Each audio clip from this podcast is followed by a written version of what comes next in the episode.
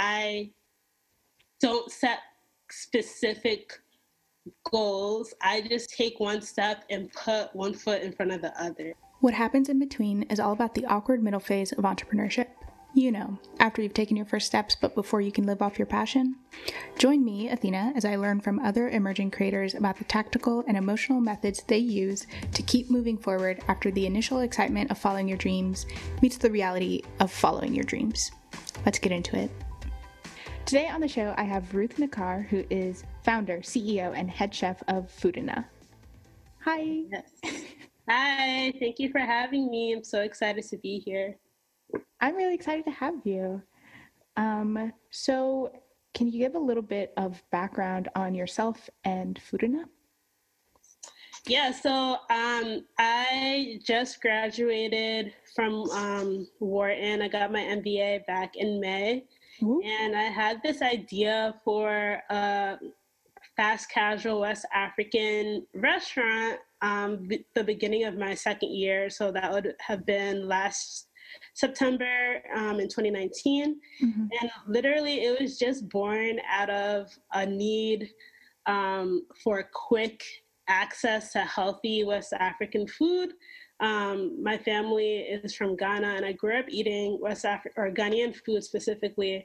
And um, when I moved to DC after college, I just really missed my um, the food of my childhood. And I wondered why it was so hard for me to get it. Um, like I'd have to go into a restaurant and like sit there, wait for somebody to take my order, wait. Maybe the power would go off. Like it was mm-hmm. just like not a good experience. And I just wanted to go um, and get my food 10 minutes or less. Um, yeah, and I don't come from a culinary background, but I don't feel like that is a huge disadvantage um, because I like to say that I'm Fudena's target customer, somebody who wants healthy food um, with a West African twist. Yeah. And Fudena offers that. Um, yeah, we like to say that we offer a modern twist on West African dining. Mm-hmm. Um, and uh, a big part of our mission is to spotlight Black owned farms. So we source from, we source some of our produce from um, a Black owned farm in North Philadelphia right now. Um, and yeah, we're hoping to, I guess, expand the list of our partner farms as we grow because, awesome. yeah, less, right now, less than 2% of farms in the US are Black owned. So um, Fudena's mission is to help support our local community so yeah, that's a bit about Fudena awesome. in a nutshell. Amazing. Um, when you say we, do you have a team? Um, yeah, so I am the founder and CEO, um, and I am the only full time person, but. I um, do have a team that helps me because I I literally cannot do this by myself. So specifically, I have kitchen staff, part-time kitchen staff that helps me cook. So about three to four people.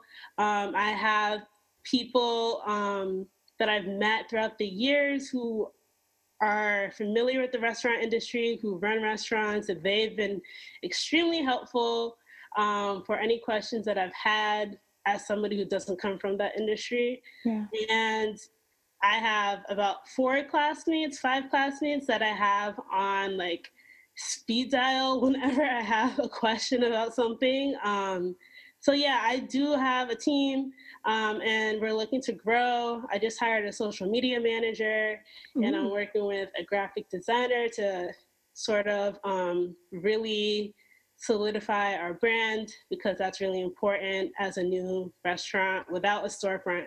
So yeah, mm-hmm. I um even though I'm the only full time person, I do make sure that I have a team, a village around me to to help me as we grow. That's incredible. I ask because I say we about the show all the time, but it's just me. I feel yeah, I um found myself correcting myself. Um I was texting a potential catering customer mm-hmm. and I was like, yeah, email me at blah blah blah and then i changed it to email us at blah blah blah i guess to like make it more legitimate and like yeah. not like a one person operation but then at the same time it's not a lie because i'm not doing it by myself but even if I were, I shouldn't feel um, I shouldn't feel like I had to hide it. Um, mm-hmm. Yeah, because solo founders they exist and it's real and it's yeah. hard. It's very hard, but mm-hmm. yeah, we should just own our soloness at times. I feel. Yeah, I feel that too. You mentioned that you graduated from Wharton, as did I. Uh, and I'm very curious how much do you feel like Wharton actually helped you? Yeah, um, I, to start off, I would say that I was a non traditional student in the sense that I did not come from um, a quote unquote traditional finance or consulting background. Um, I worked in international development. Um, that gave me a lot of great skills in project management and budgeting, and I traveled a lot and I was able to manage a lot of, um, yeah, a lot of teams on the ground in Tanzania and Malawi.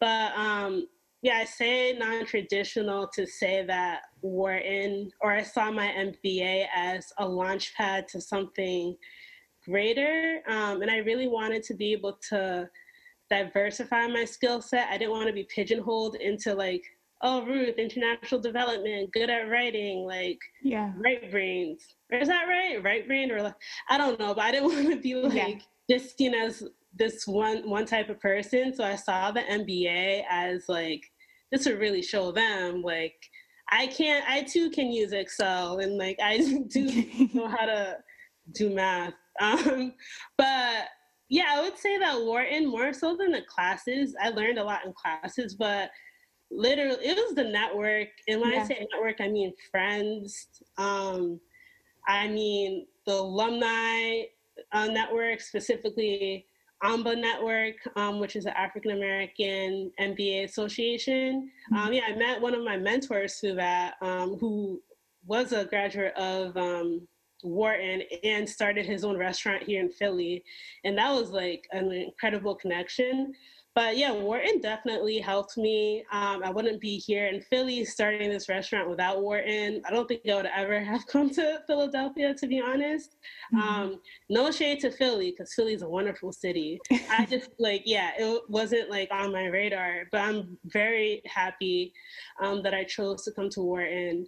And yeah, I, I, I could go on and on about how Wharton changed my life.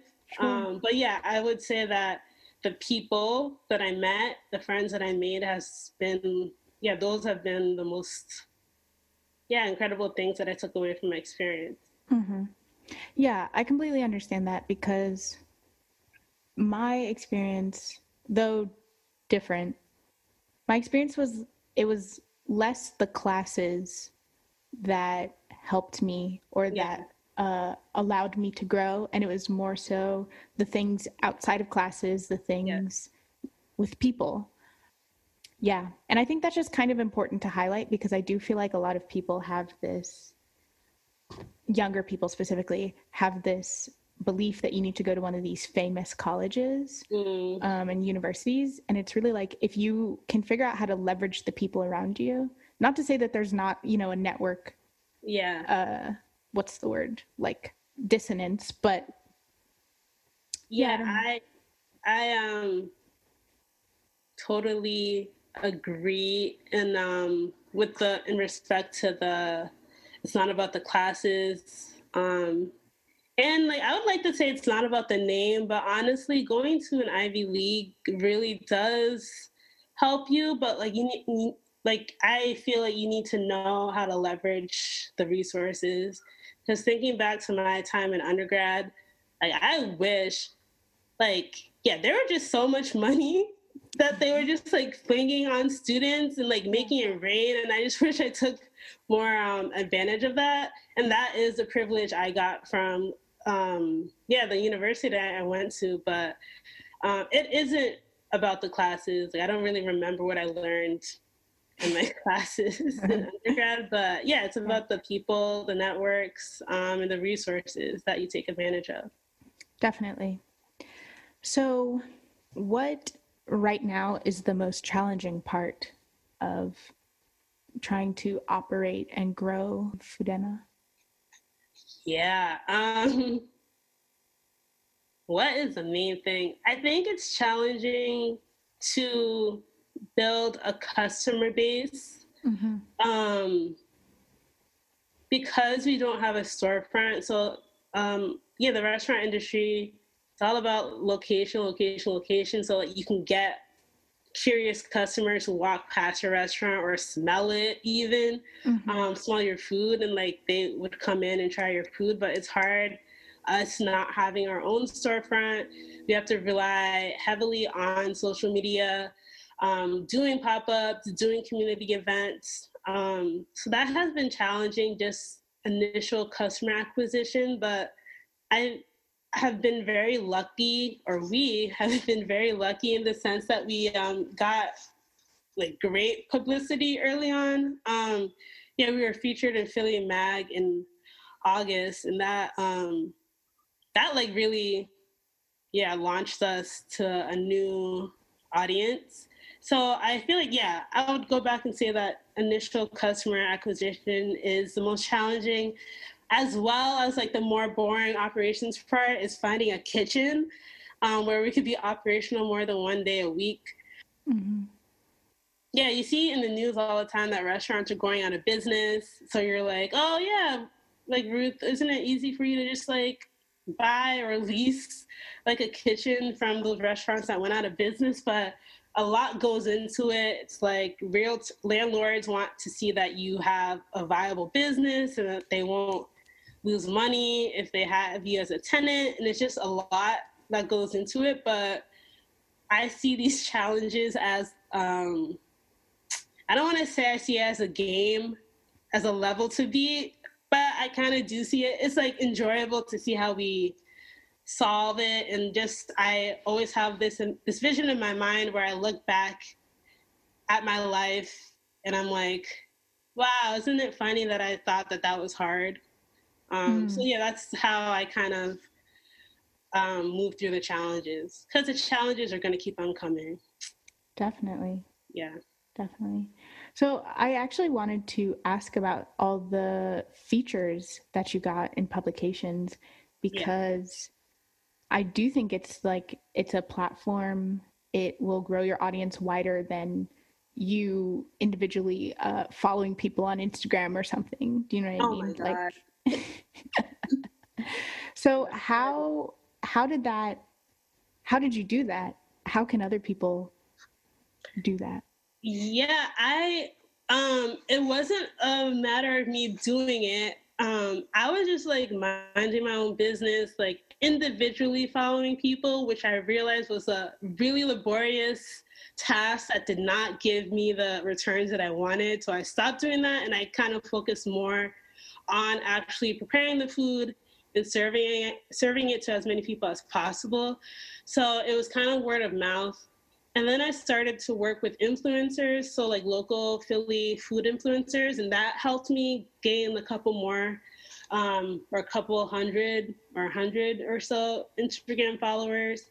But I think it was the combination of um, word of mouth and me being consistent on social media because um, oh also just proactively reaching out to publications um, to get featured um, so yeah philly mag somebody from philly mag just dm'd me on instagram one day um, and asked if they could interview me and i asked them how they found out about me and they're literally like yeah we just saw you on instagram Hmm. So I think what's important is that your Instagram has to, your feed has to be fr- pretty, first of all, it has to be captivating.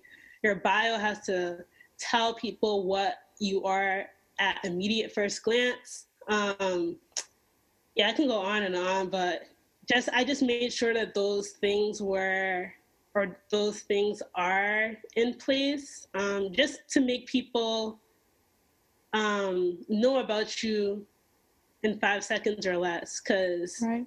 I don't know about you. Like I got followed by my personal Instagram account got followed by like a yoga studio, and like I couldn't figure out where this person was located, like where what kind of yoga it was, and I'm just very confused. Um, so yeah, just advice to business owners: just make sure that it's very obvious what services you offer within five seconds or less. Um, mm-hmm. but yeah, back to your question. That's yeah, just being active on Instagram was how I think I I caught the eye of Philly Mag, and that just like set off um, a lot of things in motion. People started contacting me, um, and it was great. And I hope that we're able to recreate that success as we grow.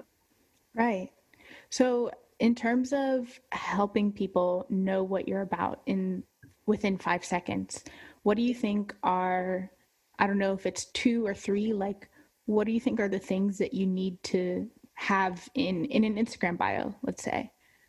Um I so first of all, I guess for us, we say this is what we are. We're a fast casual West African restaurant in Philly, and these are the hours that we're open. Link in bio, like we have a link um, in bio, um, mm-hmm. and just I recently learned that the first nine, yeah, first nine posts of your feed, um, those are the things that show up on your phone when you go to a profile. So like those nine should immediately convey what your brand is about because not everybody's going to scroll all the way. Mm-hmm. Um, so just in addition to the bio, making sure that you have a coherent brand identity, um, whether that's colors or just your graphics that you use, the text, the font that you use, but um, yeah, we've gotten feedback from people that the colors that we use in our photos are really colorful and um, it's just bright and vibrant. So that I feel like that catches people's eyes. Mm-hmm. Um, yeah, I think those are the main things that I would say. Great. I'm going to transition a little bit into making your first dollar uh, that you could keep. Yeah. Fudena's started in September of yeah. 2019. Yeah. Uh, how are you doing? yeah, so um, when I say started, it was literally um, hosting taste testings and GSRs um, in Huntsman. So I would have like I'd have people sign up, like five to seven people per group sign up. I would cook four different variations of jollof rice to test out to see what people like the most. I'd make everybody um, fill out surveys after and just use that data to improve my recipes, blah, blah, blah. But yeah, I charge people for um, those tastings to cover the cost of ingredients mostly. Mm-hmm. I don't really think I made a profit, but um, I think back in January of 2020, that seemed like ages ago. that's yeah. crazy. Was, that was only like nine months ago. But yeah, I think that's when I started to cater for um, uh, univer- or Wharton groups. So I, I remember I catered for um, the AMBA, the Caribbean Business Club, and the Wharton Africa Student Association. We all mm-hmm. had an event, and I catered for that. I made money from that, so that was great but um, I don't think I really started making a profit until I um, started selling individual bowls out of my apartment in June of this mm-hmm. year.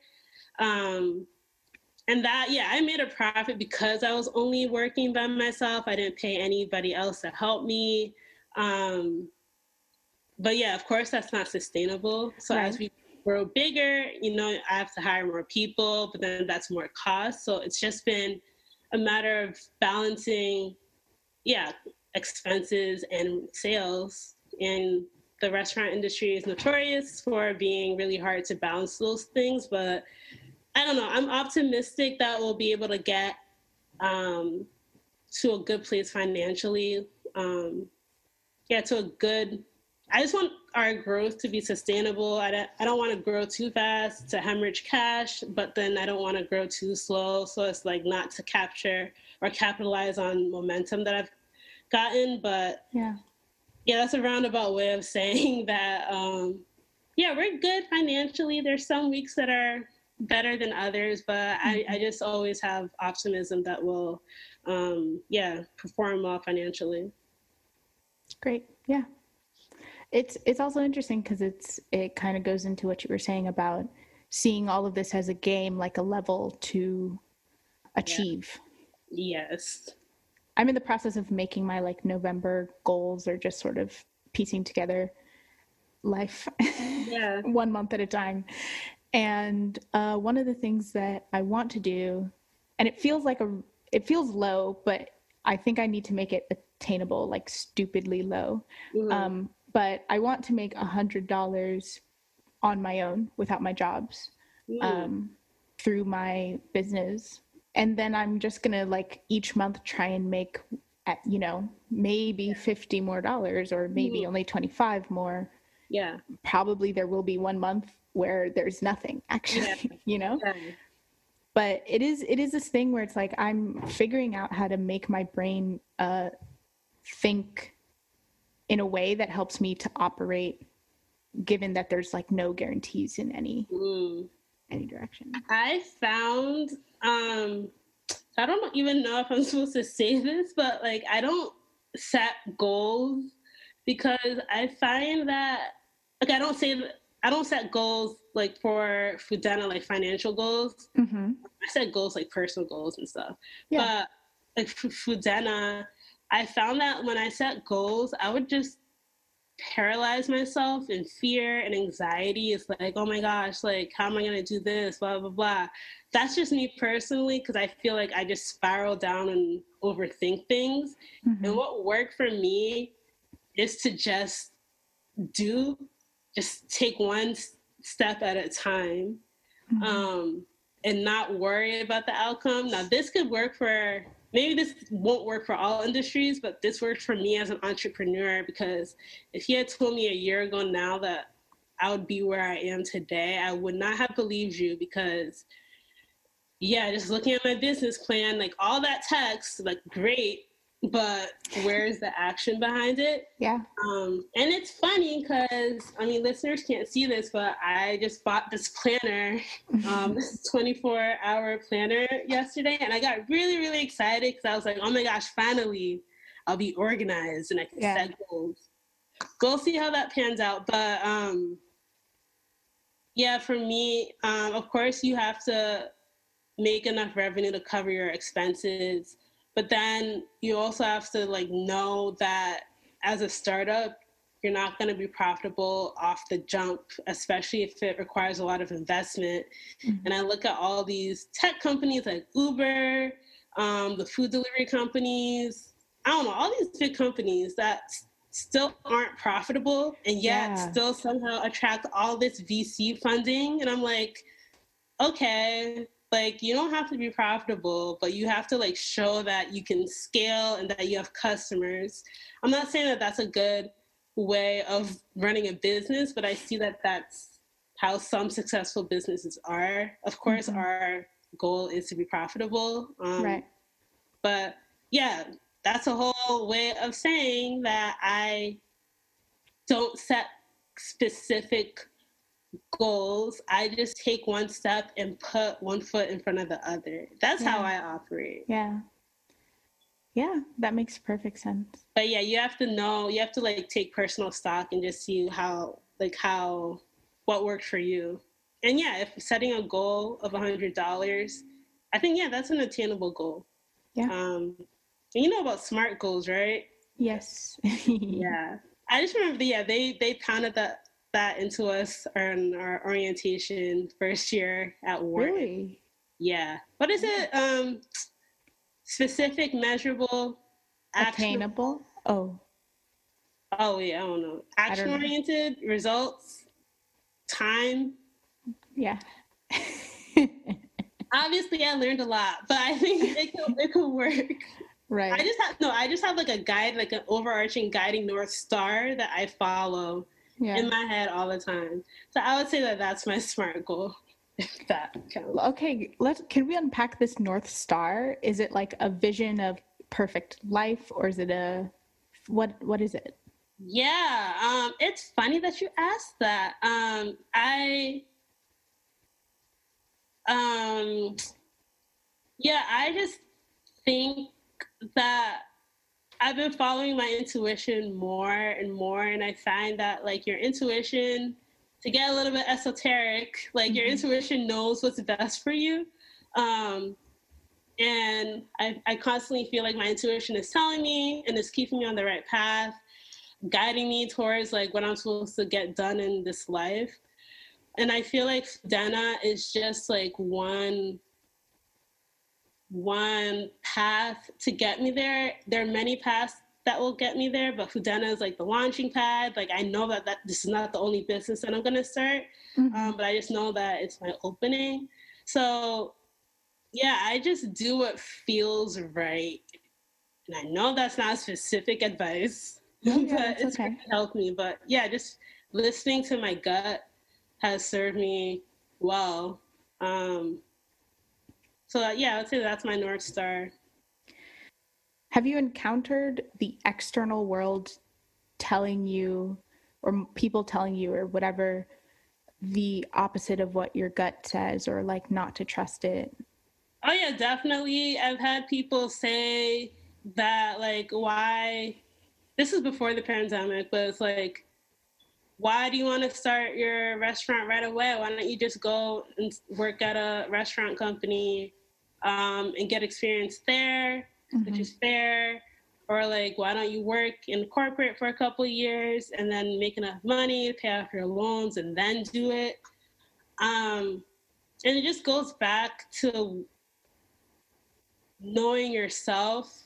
I know myself personally that I need to be in a job. I don't want to say job anymore, but I need to do something that really connects with me, it resonates with me on a personal level in, in order to be um, happy. Mm-hmm. So I know if I went and took a job that I didn't really connect with, but gave me a lot of money, like I would become complacent and I just keep on pushing off this dream of owning my own restaurant. Like it's yeah. just really easy to get complacent and really hard to quit your like why would you quit your six figure job and maybe right. you have a family you're used to a certain like level or standard of life like mm-hmm. that's even harder to leave whereas as a student who's like thousands of dollars in student loan debt like can't really get much like worse than this. Like it's mm-hmm. only up from here. Mm-hmm. So that's kind of how I saw it. And I'm lucky to like not have any familial obligations at this point. Mm-hmm. Um, but yeah, it's like a lot of listening to my gut. Um, yeah, also this week I've had to wrestle with, with like negative customer feedback and just not taking it personally because that's something that I'm very guilty, like personalizing everything. And if you do that, you cannot survive in this life. Like mm-hmm. you're gonna have to withstand some criticism, and it's up to you if you want to take it as constructive or like cast it aside. But yeah, that's also been a fear of mine. Like as we grow, we're gonna get more people to try our food, and like there's gonna be more people who don't like it as much. Right. And I just have to trust in myself and like our menu and our brand that it's not for everybody, but that's okay. And like mm-hmm. you can't mm-hmm. be everything for everybody. Um what was the original question? Yeah, gut, intuition. Yeah, mm-hmm. trusting what's right. Yeah, just checking back in with yourself and seeing, yeah, this feels right. And people may give you advice or criticism, but you have to know if it really resonates with you at the end of the day. Yeah. Yeah. That makes sense. Um, so do you you don't have a nine to five at the moment? no, I don't. So um yeah, I'm just have faith mm-hmm. that Fudena yes. will pay me back tenfold yes. um, in the future. Um, it's funny because I was thinking of going back to my old um, industry of international development, like maybe doing some part time work or even like getting a full time job. Mm-hmm. But like none of those opportunities worked out. And like I'm literally just taking it as a sign from the universe. Ruth, no, you got to focus on Fudena. Um, that's how I'm seeing it. Yeah ask me a year from now, but like I have full faith that like I'll be able to make money from Fudena sooner rather than later. Yeah, I have full faith in it too. Thank you. um, So, what do you think is like the grand vision of Fudena in maybe one to three to five years? Um, so I the ultimate goal or from the get-go, I wanted Fudena to not just be like a single location. I wanted it to be um, a nationwide chain. So mm-hmm. not as like extreme as a McDonald's. Um, think more like a like we're in cities, like on the coast, um, maybe in Texas, in the Midwest, just like cities because um, our consumer, like I'd like to think our consumer is like the urban young professional, but I want to be able to bring West African cuisine to more, not eyes, but more palates. Um, yeah. It's just, yeah, because I feel like what um, interest in African culture is rising, um, and that only spills over into people being curious about African food. And it's a matter of it being accessible or not. I feel like a lot of people or consumers are intimidated. Um, so that's why they don't even go to African restaurants. But yeah, the grand vision five years from now, yeah, multiple locations New York, DC, Philadelphia, Atlanta, mm-hmm. LA, SF, Chicago brick and mortar locations. Yeah, so that you'll be able to enjoy African food in as many places as possible. And just being able to build a network of Black owned farms, just being able to help in that respect, bring awareness to the issue as well as supporting it financially, not just through charity, but like us growing to a place where we can like source all of our food from black owned farms or all of our ingredients from black owned farms and just yeah employing more people at a livable wage of $15 mm-hmm. um, yeah i have this grand vision and like i have full faith that it will come to fruition. It's just a matter of time. You'll see Fudena all over the place in the us yeah. Yeah. Cacao. Now it's time for the seedling round where Small questions lead to tasty answers. What is your favorite bowl that's currently on the menu? Um, I'm gonna say the jollof complex, which which is jollof rice, chicken, and um, greens. Mm-hmm. I don't know. I like just love the chicken. Like I just am eating the chicken I eat it like away from the kitchen so it's sanitary and hygienic. But like yeah. some days, some nights I'm like, wow, this is so good. Not to toot my own horn, but like it's just really good. Yeah. what weakness have you discovered in this journey? Um I think yeah, I'm not organized. Mm-hmm. Like even on Sundays when we're in the kitchen cooking and like I'm constantly asking my team like where'd I put my phone? Where'd I put this? Blah blah blah. Like I just misplace everything. Just I'm all over the place, which is why I'm hoping this planner, listeners mm-hmm. see this, but this planner will help me a little bit. I don't think it'll save my life, but yeah, my weakness is that I'm not as organized as I could be. Cool. And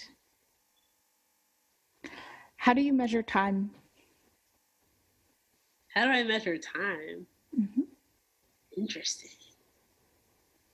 Well, time is a is a construct, so start there. Pop off. um.